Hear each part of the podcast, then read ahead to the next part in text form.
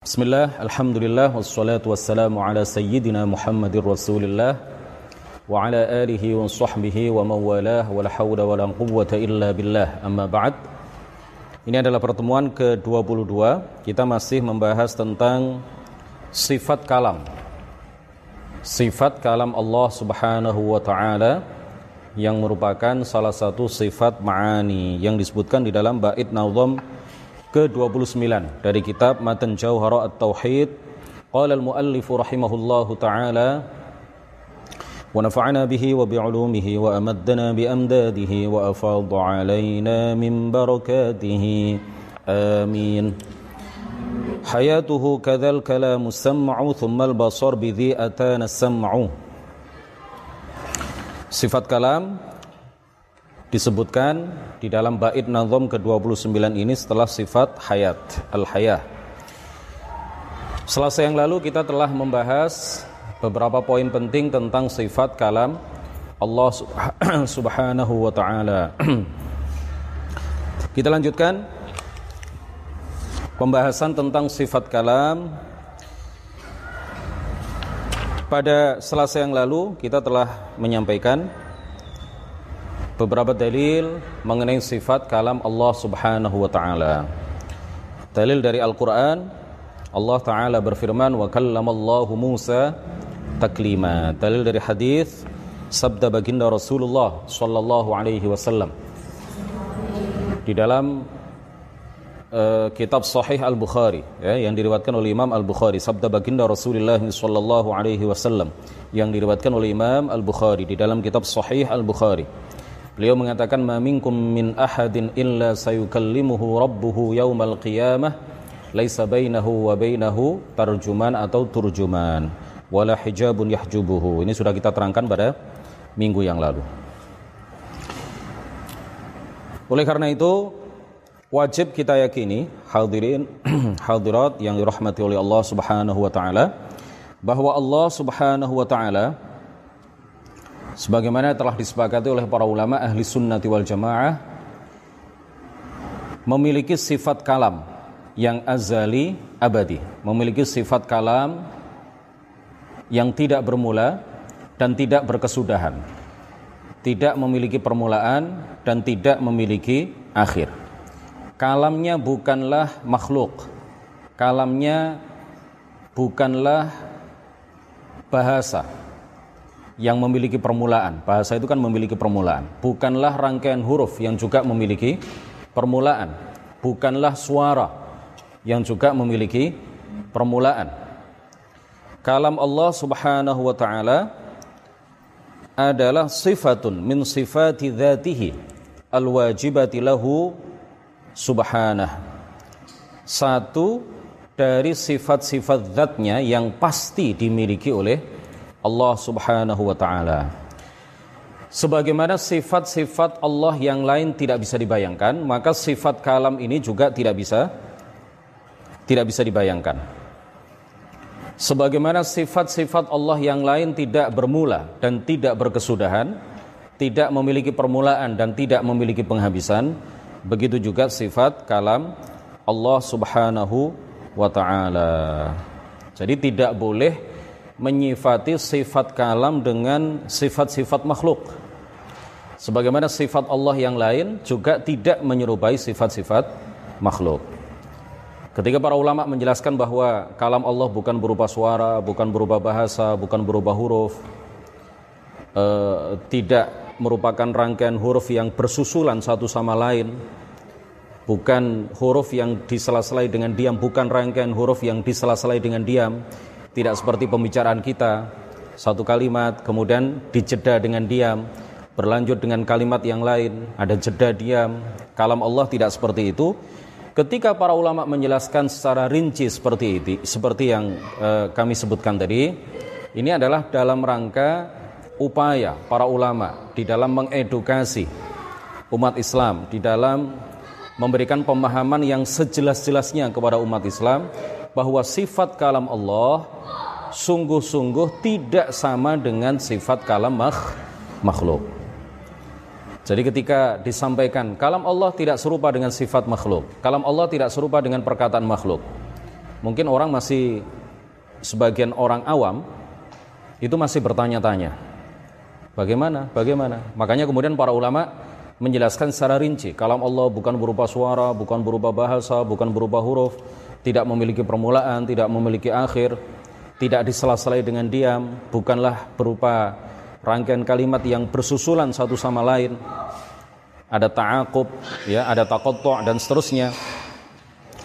Itu semuanya adalah dalam rangka menjelaskan kepada kita semuanya secara gamblang, secara terang benderang bahwa sifat kalamnya betul-betul tidak bisa dibayangkan tidak menyerupai apa pun tidak serupa dengan pembicaraan makhluk tidak serupa dengan eh, eh, sifat-sifat uh, uh, makhluk sebagaimana sifat-sifat Allah yang lain juga tidak bisa dibayangkan dan tidak sama dengan sifat-sifat makhluk.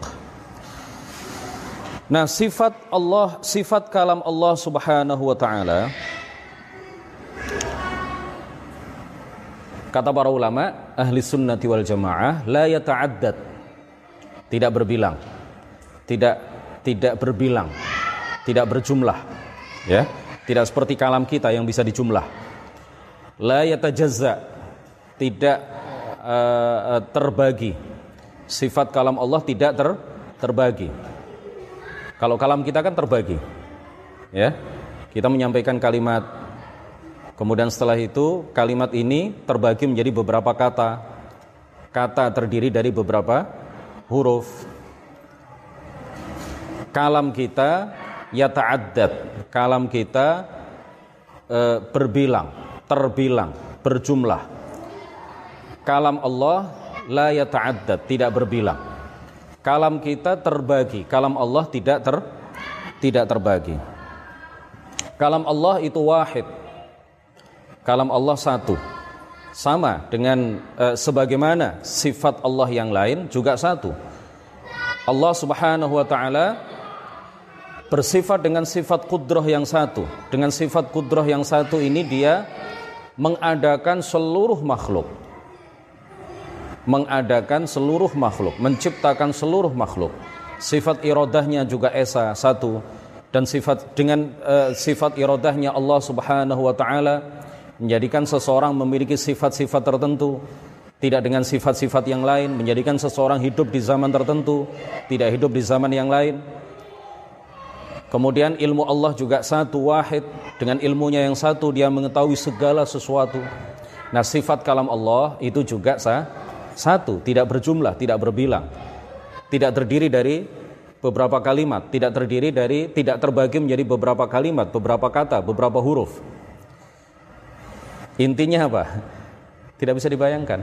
Kalam Allah tidak bisa di tidak bisa dibayangkan, bukan berupa huruf. Karena huruf itu memiliki permulaan. Tidak berupa suara karena suara juga memiliki permulaan. Tidak berupa bahasa karena bahasa juga memiliki permulaan. Sebagaimana kita sudah belajar bahwa Allah Subhanahu wa taala menyifati zatnya dengan firman-Nya huwal awwal, hanya Dia yang tidak memiliki permulaan. Zat Allah tidak bermula. Zat Allah yang bersifat dengan sifat-sifat yang menunjukkan kesempurnaan, sifat-sifatnya juga tidak ber, bermula. Nah, oleh karena itu sifat kalam adalah sifat yang tidak bermula dan tidak berakhir. Sifat kalam adalah sifat yang satu. Syamil lil amr. Jadi sifat Allah, sifat kalam Allah ya itu wahidun syamilun lil amr mencakup al amr perintah wan nahi larangan wal khabar memberikan kabar wal istighbar menanyai ya nanti akan uh, di akhirat kita semuanya manusia dan juga jin akan ditanyai oleh Allah Subhanahu wa taala mengenai apa yang kita yakini apa yang kita niatkan apa yang kita lakukan, apa yang kita ucapkan selama hidup di dunia. Dan Allah selesai di dalam menanyai kita, di dalam menghisap kita, memintai pertanggungjawaban kepada kita, itu dalam waktu yang sangat singkat. Wahwa asra'ul hasibin, dia adalah penghisap yang paling cepat, dia adalah peminta pertanggungjawaban kepada manusia dan jin yang paling cepat, karena sifat kalamnya bukan berupa suara, bukan berupa, bukan berupa bahasa, bukan berupa huruf dan ini sudah kita jelaskan pada minggu yang lalu. Jadi kalam Allah kalam yang satu mencakup perintah, larangan, khobar, istighbar, pertanyaan, wal wa'ad, wal wa'id, ya, juga mencakup janji, mencakup ancaman. Sebagian ulama ahli sunnati wal jamaah menjelaskan bahwa al-amr wan nahi wal wa'ad wal wa'id wal khabar wal istighbar perintah, larangan, janji, ancaman, khobar, kemudian e, menanyai ya. Itu ini semuanya adalah ausafun lihadzal kalamil wahid. Ini semuanya adalah sifat-sifat bagi kalam Allah yang satu. Tetapi sebagian ulama yang lain, sebagian ulama ahli sunnah yang lain menyatakan bahwa seperti pendapat yang pertama tadi, kalam Allah satu dan mencakup al-amr wan nahi dan seterusnya. Kemudian i'tiqad ahli sunnati wal jamaah. Aqidah yang dipegang teguh oleh para ulama ahli sunnati wal jamaah dan juga seluruh golongan ahli sunnati wal jamaah bahwa tidak ada satupun di antara makhluk yang mengetahui hakikat kalam Allah Subhanahu wa taala. Tidak ada satupun yang mengetahui hakikat kalam Allah Subhanahu wa taala. Minggu yang lalu saya telah menjelaskan bahwa di dunia yang pernah mendengar kalam Allah yang bukan berupa suara, bahasa dan huruf itu tiga. Yang pertama adalah malaikat Jibril, yang kedua adalah Nabi Musa alaihi salam, dan yang ketiga adalah Nabi Muhammad sallallahu alaihi wasallam. Malaikat Jibril mendengar kalam Allah berkali-kali. Nabi Musa mendengar kalam Allah satu kali ketika berada di atas bukit Tur Saina di Mesir.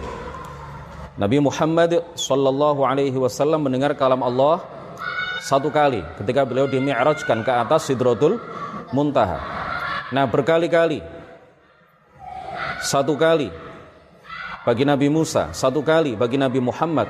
Ini kembalinya hitungan berkali-kali dan satu kali ini kembalinya ke makhluk. Tidak disifatkan kepada sifat kalam Allah Subhanahu wa taala. Karena sifat kalam Allah satu. Tidak bermula dan tidak berakhir dan tidak bisa dibayangkan. Sampai Nabi Muhammad sekalipun, Nabi Musa sekalipun, malaikat Jibril sekalipun tidak mengetahui hakikat kalam Allah Subhanahu wa taala, tetapi Allah Maha Kuasa untuk memahamkan kepada mereka kalamnya yang tidak bisa dibayangkan dan tidak diketahui hakikatnya kepada tiga orang ini di di dunia. Dan nanti di akhirat pada hari kiamat seluruh manusia dan seluruh jin akan mendengar kalam Allah pada saat mereka dihisap langsung oleh Allah Subhanahu wa taala. Dan Allah menghisap mereka dalam waktu yang sangat singkat karena sifat kalamnya bukan berupa suara, bukan berupa bahasa, bukan berupa bukan berupa huruf. Seandainya kalam Allah berupa suara, bahasa dan huruf, maka Allah akan membutuhkan waktu ratusan ribu tahun di dalam menghisap seluruh manusia dan jin. Berapa jumlah manusia? Mulai dari manusia pertama sampai manusia terakhir. Berapa berapa miliar atau bahkan berapa triliun manusia. Kita saat ini usia kita adalah antara 60 sampai 70 tahun rata-rata umat Nabi Muhammad sallallahu alaihi wasallam. Tetapi umat-umat terdahulu ada di antara mereka yang usianya sampai 1000 tahun, 2000 tahun. Disebutkan uh, Dzulqarnain ya. Dzulqarnain seorang raja yang kekuasaannya meliputi bagian barat dan timur itu hidup selama 2000 tahun. Zulkarnain ya As-Sa'ab Zulkarnain Raja Zulkarnain yang berhasil memenjarakan kaum Ya'juj dan Ma'juj di suatu pulau di atas muka bumi ini dengan benteng yang kuat. Ya'juj dan Ma'juj tidak bisa keluar dari benteng yang dibangun oleh Zulkarnain ini sampai nanti ketika menjelang hari kiamat dan keluarnya mereka merupakan pertanda salah satu tanda dari sepuluh tanda besar semakin dekatnya hari hari kiamat. Zulkarnain yang memenjarakan Ya'juj dan Ma'juj usianya sampai 2000 2000 tahun. Seandainya kalam Allah Subhanahu wa taala berupa suara, bahasa dan huruf di dalam menghisab Dzulqarnain saja butuh waktu lama. Belum lagi Ya'juj dan Ma'juj. Mereka ini adalah dari bangsa manusia. Tetapi jumlah mereka 100 kali lipat jumlah manusia. Dalam riwayat yang lain 1000 kali lipat jumlah manu jumlah manusia biasa selain mereka. Mereka juga manusia, mereka juga anak keturunan Nabi Adam alaihi salam tetapi mereka semuanya kafir kepada Allah. Tidak ada satupun di antara mereka yang muslim. Tidak ada satupun di antara mereka yang yang muslim. Dan perempuan di antara mereka tidak mati kecuali setelah melahirkan seribu anak. Perempuan di antara kaum Ya'juj dan Ma'juj tidak akan mati kecuali setelah mereka melahirkan seribu anak. Sebagaimana hal itu diriwayatkan di dalam sebuah hadis yang diriwayatkan oleh Imam An-Nasai, Ibnu Hibban dan lain sebagainya. Di, dal di dalam menghisap Ya'juj dan Ma'juj saja Allah Subhanahu wa taala seandainya kalamnya berupa suara, bahasa dan huruf, maka dia akan membutuhkan waktu ratusan ribu tahun, miliaran tahun.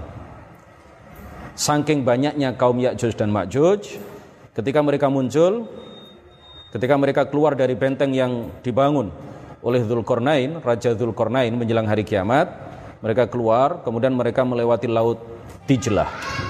Orang yang pertama minum, saking hausnya ketika itu minum dari laut Dijlah. Orang yang kedua juga minum dari air laut Dijlah. Kemudian orang yang terakhir yang melewati laut Dijlah, dia mengatakan, tadi di sini sepertinya ada air, sekarang kok sudah kering, kok sudah habis. Jadi air laut itu diminum oleh mereka, saking banyaknya mereka, sampai-sampai air lautan itu ha, habis. Yang terakhir sudah tidak kebagian air laut di jelah itu. Nah ini semuanya kafir. Semuanya adalah orang-orang yang kafir. Ini kapan-kapan akan kita ceritakan mengenai Ya'juj dan Ma'juj. Kaum ya, sekelompok kaum yang disebut dengan kaum Ya'juj wa Ma'juj. Nah oleh karena itu wajib kita yakini bahwa sifat kalam Allah bukan berupa suara, bukan berupa bahasa dan bukan berupa bukan berupa huruf. Nah ada ada hadis ada hadis yang diriwayatkan oleh Imam Al Bukhari bahwa Rasulullah Shallallahu Alaihi Wasallam bersabda, "Thalathatun, thalathatun, la yukallimuhumullahu yawmal qiyamah." Wala yanzuru ilaihim. Ada tiga orang. La yukallimuhumullahu. Seakan-akan hadis ini secara harfiah memiliki makna bahwa ada tiga golongan yang tidak akan diperdengarkan kalam Allah kepada mereka. Padahal hadis sebelumnya yang juga sama-sama diriwayatkan oleh Imam Al-Bukhari Rasulullah menegaskan bahwa seluruh manusia, seluruh jin Allah akan memperdengarkan kalamnya kepada mereka dan mereka memahami dari kalam Allah itu pada hari kiamat mengenai pertanyaan apa yang mereka yakini selama hidup di dunia, apa yang mereka perbuat selama hidup di dunia, apa yang mereka katakan selama hidup di dunia. Sementara hadis ini secara harfiah, secara zahir seakan-akan menyatakan bahwa ada tiga golongan yang tidak akan mendengar kalam Allah pada hari kiamat. Nah, para ulama mentakwil hadis ini ya bukan berarti semua manusia akan mendengar kalam Allah pada hari kiamat kecuali tiga orang ini. Tidak. Ya.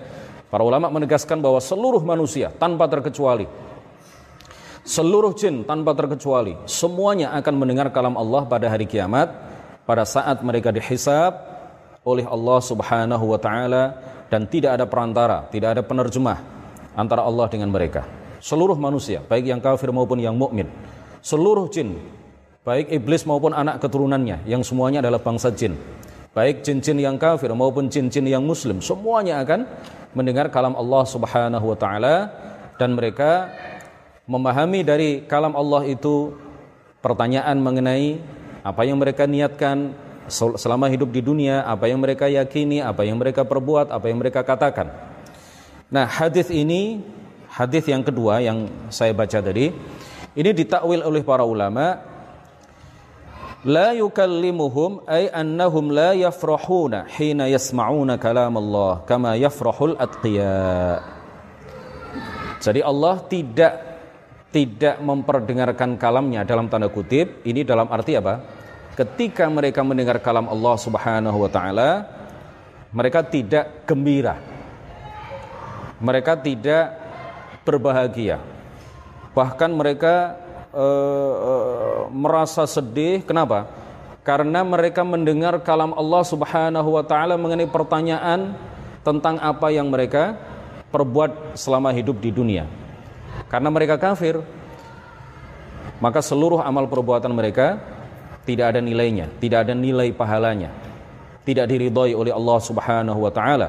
Oleh karena itu ketika mereka mendengar kalam Allah pada saat dihisab mereka tidak tidak senang, tidak bahagia. Mereka sedih, mereka sengsara. Nah, ini diungkapkan oleh baginda Rasulullah sallallahu alaihi wasallam dengan redaksi la yukallimuhum.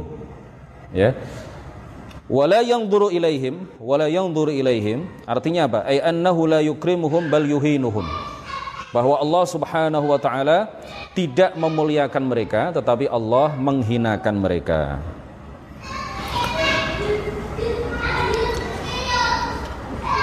Demikian kajian kita pada malam hari ini. Sedikit mudah-mudahan bermanfaat barokah dan bisa kita pahami semua. Masih ada lanjutan dari kajian sifat kalam ini. Insyaallah kita lanjutkan pada hari Selasa depan.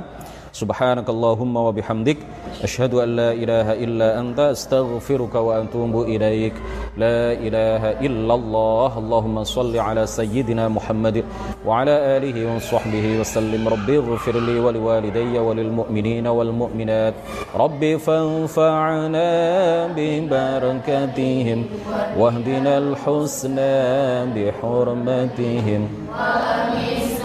في طريقتهم ومعافاة من الفتن. السلام عليكم ورحمة الله وبركاته. وعليكم السلام ورحمة